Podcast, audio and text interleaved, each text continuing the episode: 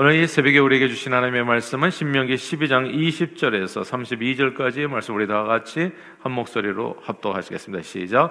내 하나님 여호와께서 내게 허락하신 대로 내 지경을 넓히신 후에 내 마음에 고기를 먹고자 하여 이르기를 내가 고기를 먹으리라 하면 내가 언제나 마음에 원하는 만큼 고기를 먹을 수 있으리니 만일 내 하나님 여호와께서 자기 이름을 두시려고 택하신 곳이 내게서 멀거든 내가 내게 명령한 대로 너는 여호와께서 주신 소와 양 양을 잡아 내 각성에서 내가 마음에 원하는 모든 것을 먹되 정한 자나 부정한 자를 막론하고 노르나 사슴을 먹는 것 같이 먹을 수 있거니와 다만 크게 삼가서 그 피는 먹지 말라. 피는 그 생명인즉 내가 그 생명을 고기와 함께 먹지 못하리니 너는 그것을 먹지 말고 물같이 땅에 쏟으라. 너는 피를 먹지 말라. 내가 이같이 여호와께서 의롭게 여기시는 일을 행하면 너와 내 후손이 복을 누리리라. 오직 내 성물과 소물을 여호와께서 택하신 곳으로 가지고 가라.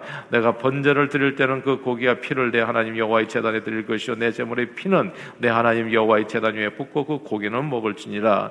내가 내게 명령하는 이 모든 말을 너는 듣고 지키라. 내 하나님 여호와의 목전에 선과 의를 행하면 너와 내 후손에게 영구히 복이 있으리라. 내 하나님 여호와께서 내가 들어가서 쫓아낼 그 민족들을 내 앞에서 멸절하시고 내가 그 땅을 차지하여 거기에 거주하게 하실 때 너는 스스로 삼가 내 앞에서 멸망한 그들의 자취를 밟아 멀무에 걸리지 말라. 또 그들의 신을 탐구하여 이르기를 이 민족들은 그 신들을 어떻게 섬겼는고 나도 그와 같이 하겠다 하지 말라. 내 하나님 여호와께는 내가 그와 같이 행하지 못할 것이라. 그들은 여호와께서 꺼리시며 가정에 여기시는 이를 그들의 신들에게 행하여 심지어 자기들의 자녀를 불살라 그들의 신들에게 드렸느니라. 내가 너에게 명령하는 이 모든 것을 너희는 지켜 행하고 그것에 가감하지 말지니라. 아멘. 한국인들이 좋아하는 아침 식사 메뉴 가운데 선제 해장국이 있습니다. 한국 사람들은 이제 예, 술을 많이 그 저기 음주를 많이 했기 때문에 이제 그 다음 날 아침이 되면 이제 꼭 해장을 하곤 했는데 그때 뭐 특별한 메뉴 중에 하나가 이제 선제 해장국이 됩니다. 이 깍둑썰기로 이제 이렇게 썰어서 집어넣은 예, 그렇게 해장국에 들어간 선지는 그 묘한 맛의 조화를 이루어서 한국인들이 즐겨 찾는 음식이었습니다. 한국인들은 짐승의 피를 먹는 것에 익숙합니다. 즐겨 먹는 음식 중에 선제를 적당히 섞어서 당면과 함께 만든 그 순대가 있습니다. 아, 그리고 한때 사슴피가 정력을 증강시키는 강장 효과가 뛰어나다는 이야기가 있어서 많은 사람들이 녹각 잘라내고 거기서 나오는 피를 어, 먹는 일도 있었습니다. 성경에 보면 난해한 구절들이 참 적지 않은데 그 중에 하나가요. 최초의 인간들인 아담과 하와에게 준 단 하나의 명령이죠. 아, 동산 중앙에 있는 선악을 알게 하는 나무를 열매를 먹지 말라. 이게 굉장히 이해가 안 되는 명령이에요. 왜 먹지 말아야 되는지. 우리는 좀 합리적으로 이해가 되면 아 그렇군요 하고 순종하는데 이게 이해가 안 되는 거는 항상 마음에 의심이 있는 거예요. 왜 피를 먹지 말아야지? 고기는 다 먹어라. 근데 피만 먹지 말아라. 이 모든 동산 나무의 열매는 다 먹어라. 선악과만 먹지 말라. 이런 거예요. 왜 다 먹어도 되는데 왜 피만 먹지 말라고 하는지, 다 먹어도 되는데 왜 선악과만 따먹지 말라고 하는지, 이걸 알 수가 없는 겁니다.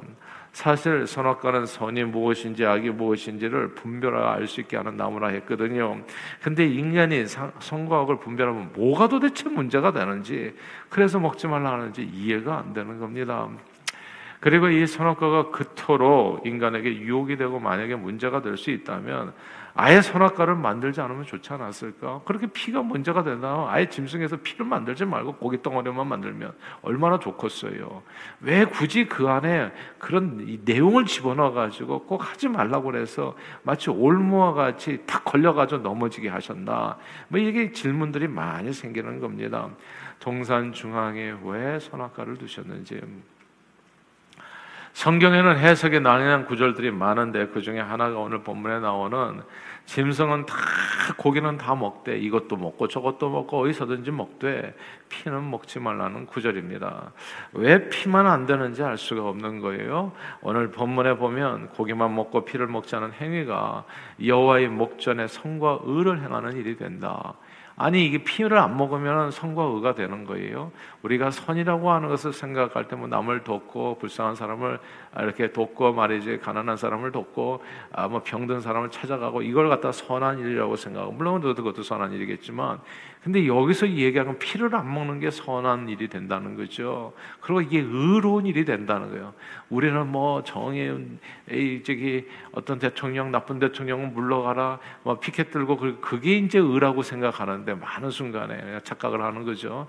근데 오늘 본문은 피를 안 먹는 게 하나님 앞에 이게 선과 의가 된다는 거예요.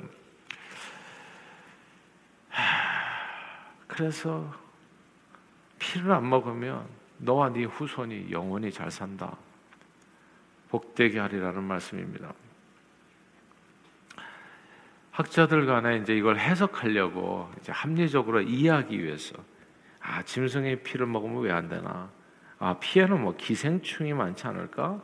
몸에 해로운 바이러스가 있어서 하나님께서 우리 건강을 끔찍하게 생각해 주셔서 피를 먹지 말라고 하신 거 아닌가? 이렇게 설명하는 사람이 있어요. 그런데 뭐 사슴피처럼 피를 그대로 먹는 사람,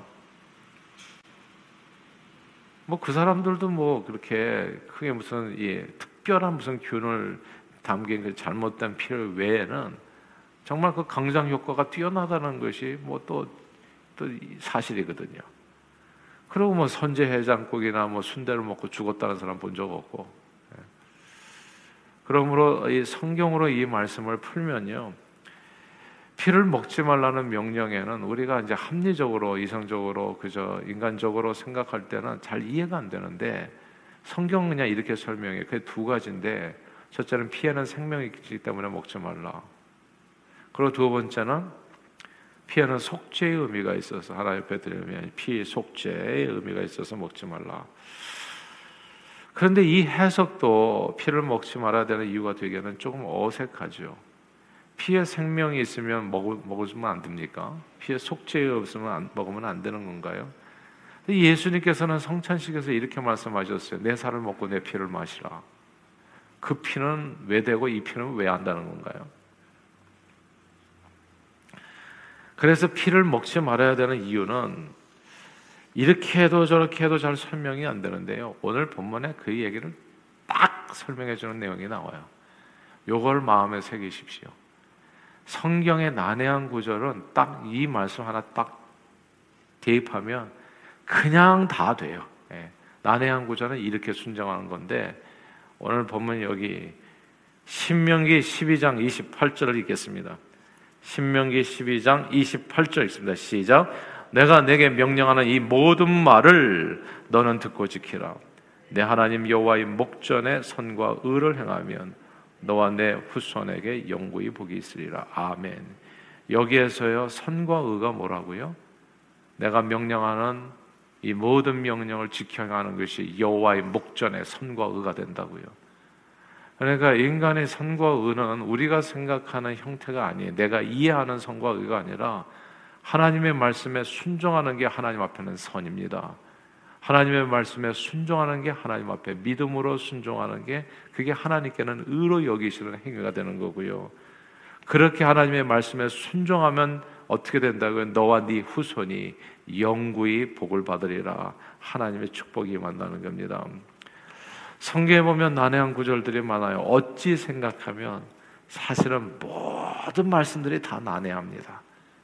왜 하나님만 사랑해야 되는지, 왜 우상을 섬겨서는 안 되는지, 왜 다른 신을 좋아해서는 안 되는지, 아, 뭐 만들어가지고 그거 가지고 장난감처럼 놀 수는 왜 없는 건지, 왜 하나님만을 목숨을 다해서 사랑해야 되는지, 여러분 이게 이해가 되십니까? 그래서 어떻게 보면 하나님은 정말 이렇게 굉장히 배타적이고, 그러니까 많은 사람들이 이해를 못 해요.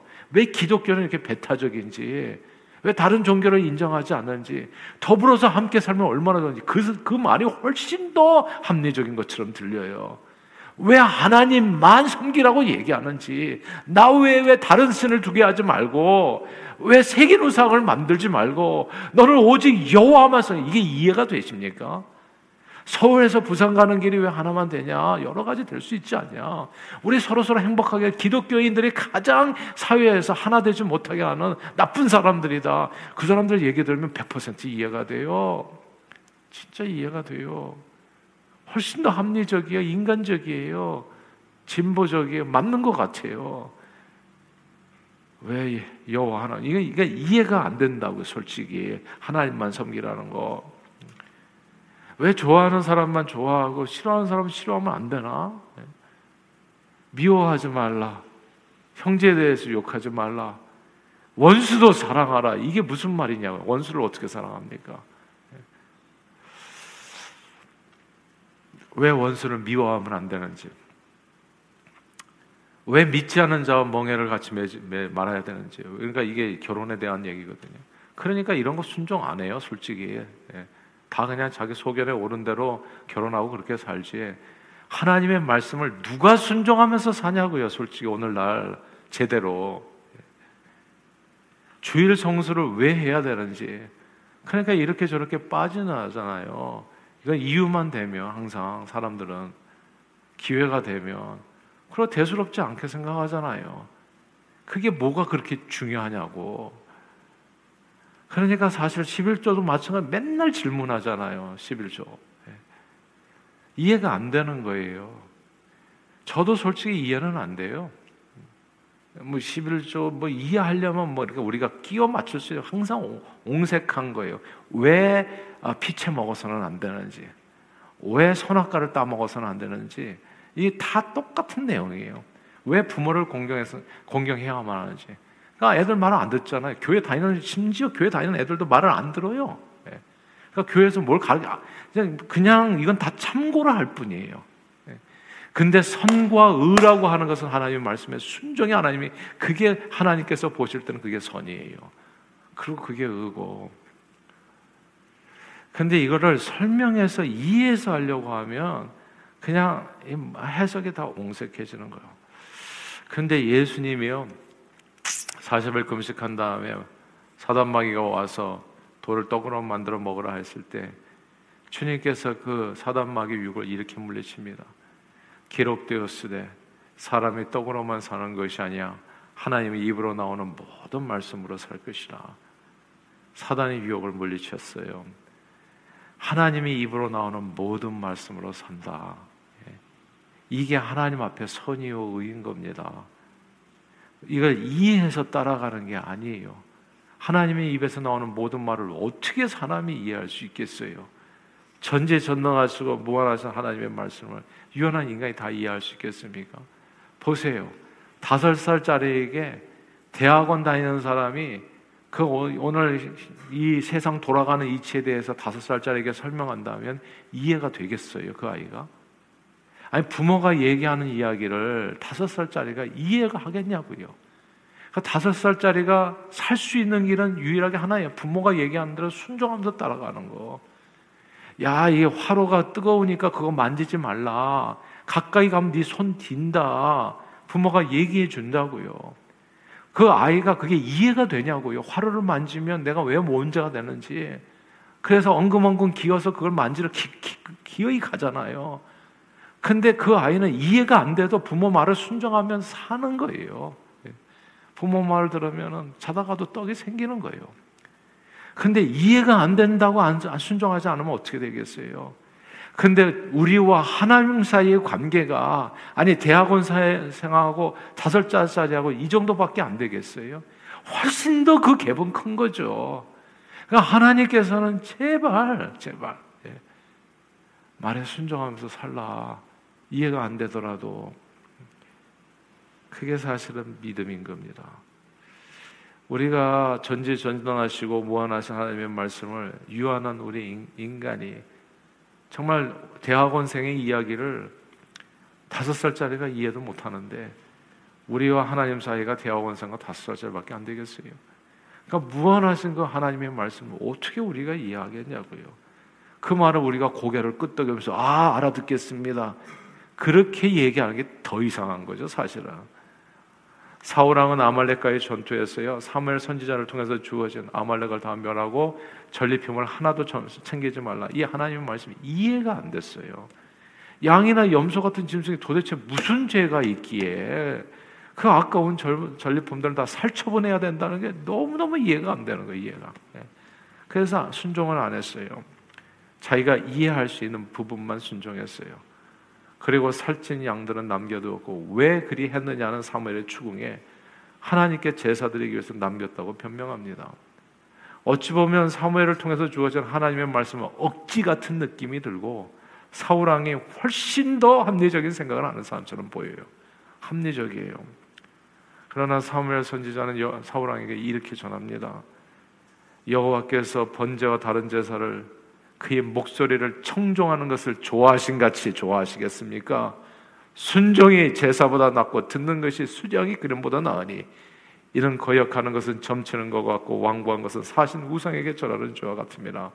왕이 여호와의 말씀을 버렸으므로 여호와께서도 왕을 버려 왕이 되지 못하게 하시나이다. 이게 되게 중요한 게요. 왕이 무엇을 버렸다고 여호와의 말씀을 버렸으므로 그러니까 이게 여호와의 말씀을 이해하고 따르는 게 아니더라고 보니까요. 그게 제가 1, 2, 3대 얘기하잖아. 애들 말 안 들어요. 1, 2, 3대. 그게 이해가 안 되니까 내가 왜 같은 교회를 무슨 소리를 하는 지금 이 시대에 그냥 가고 싶은데 가요 다. 진짜 부모와는 일도 안 들어요.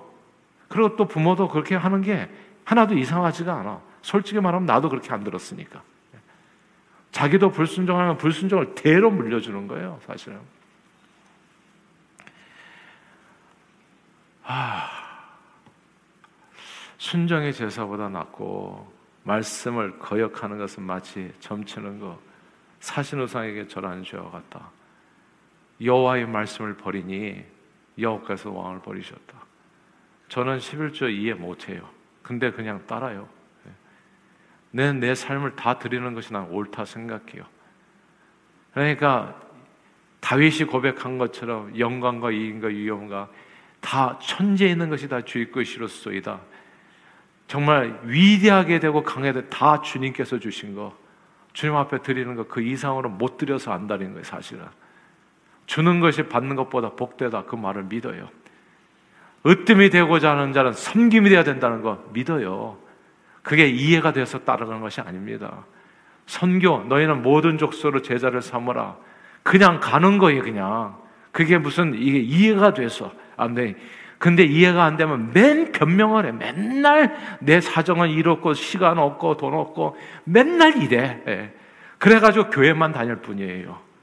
그러나 선과 의가 뭔지를 얘기해 주는 거예요. 선과 의는 하나님의 모든 말씀을 따르는 게 선과 의인 겁니다. 그냥. 이해돼서 따르는 것이 아니라 하나님의 말씀을 앞에다 두고 내 감정을 버리고 내 생각을 버리고 그래서 교회에서도 시험 받지 말라는 게 딴 게 아니에요. 뭐가 그런 게 뭐가 중요합니까? 그냥 내 감정을 버리고 내 생각을 버리고 이 그런즉 이제는 내가 산 것이 아니요 오직 내 안에 그리스도께서 사신 것이라. 이제 내가 육체 가운데 사는 것은 나를 사랑하서 나를 위하여 자기 몸을 버리시는 하나님의 아들을 믿는 믿음 안에서 사는 것이라. 성경에 얘기했으면 그대로 사는 거예요. 내 감정을 버리고 생각을 버리고 기분 나쁜 거를 버리고 기분 좋은 걸 버리고 그냥 하나님의 말씀을 앞에다 두고 그 길을 따라가는 거예요. 이게 신앙생활인 겁니다. 그리하면 오늘 본문에 얘기하는 거예요. 너와 네 후손이 영원히 복을 받으리라. 하나님의 말씀입니다. 아담과 하와는 선악과를 따먹지 말라는 명령을 이해하지 못했어요. 보암직도 하고 먹음직도 하고 지혜롭게 할 만큼 탐스러운 열매를 왜 먹지 말라고 했는지 알 수 없어요. 그래서 그냥 먹었어요. 그러나 선악과는 하나님의 입에서 나오는 모든 말씀이었다는 거, 명령이요 말씀이었다는 사실 우리는 주목해야 됩니다. 사람은 떡으로 사는 게 아닙니다. 하나님의 입으로 나오는 모든 말씀으로 사는 거요. 이해하지 못해도 그리고 도무지 가늠할 수 없어도 측량할 수 없어도 하나님 주신 말씀이 내게 생명이라는 것을 그걸 생명의 말씀인 것을 붙들고 주의 말씀은 내 발에 등이여 내 길에 비칩니다. 주님은 나의 생명입니다. 그렇게 따르는 것이 신앙 생활입니다. 그러므로 늘 하나님을 경외하는 마음으로 주님의 말씀을 주야로 묵상하 그 말씀을 믿음으로 순종하셔서 우리와 우리 후손들이 영구히 복을 받아 누리는 저와 여러분들이 다 되시기를 주의 이름으로 축원합니다. 기도하겠습니다. 하나님 아버지 오늘 이 새벽에도 우리를 불러 피를 먹지 말아야 될 이유는 그게 하나님의 말씀이기 때문입니다.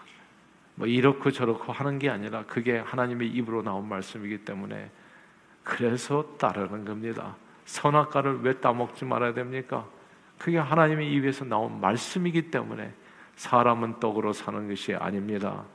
하나님의 입에서 나오는 모든 말씀으로 사는 것입니다.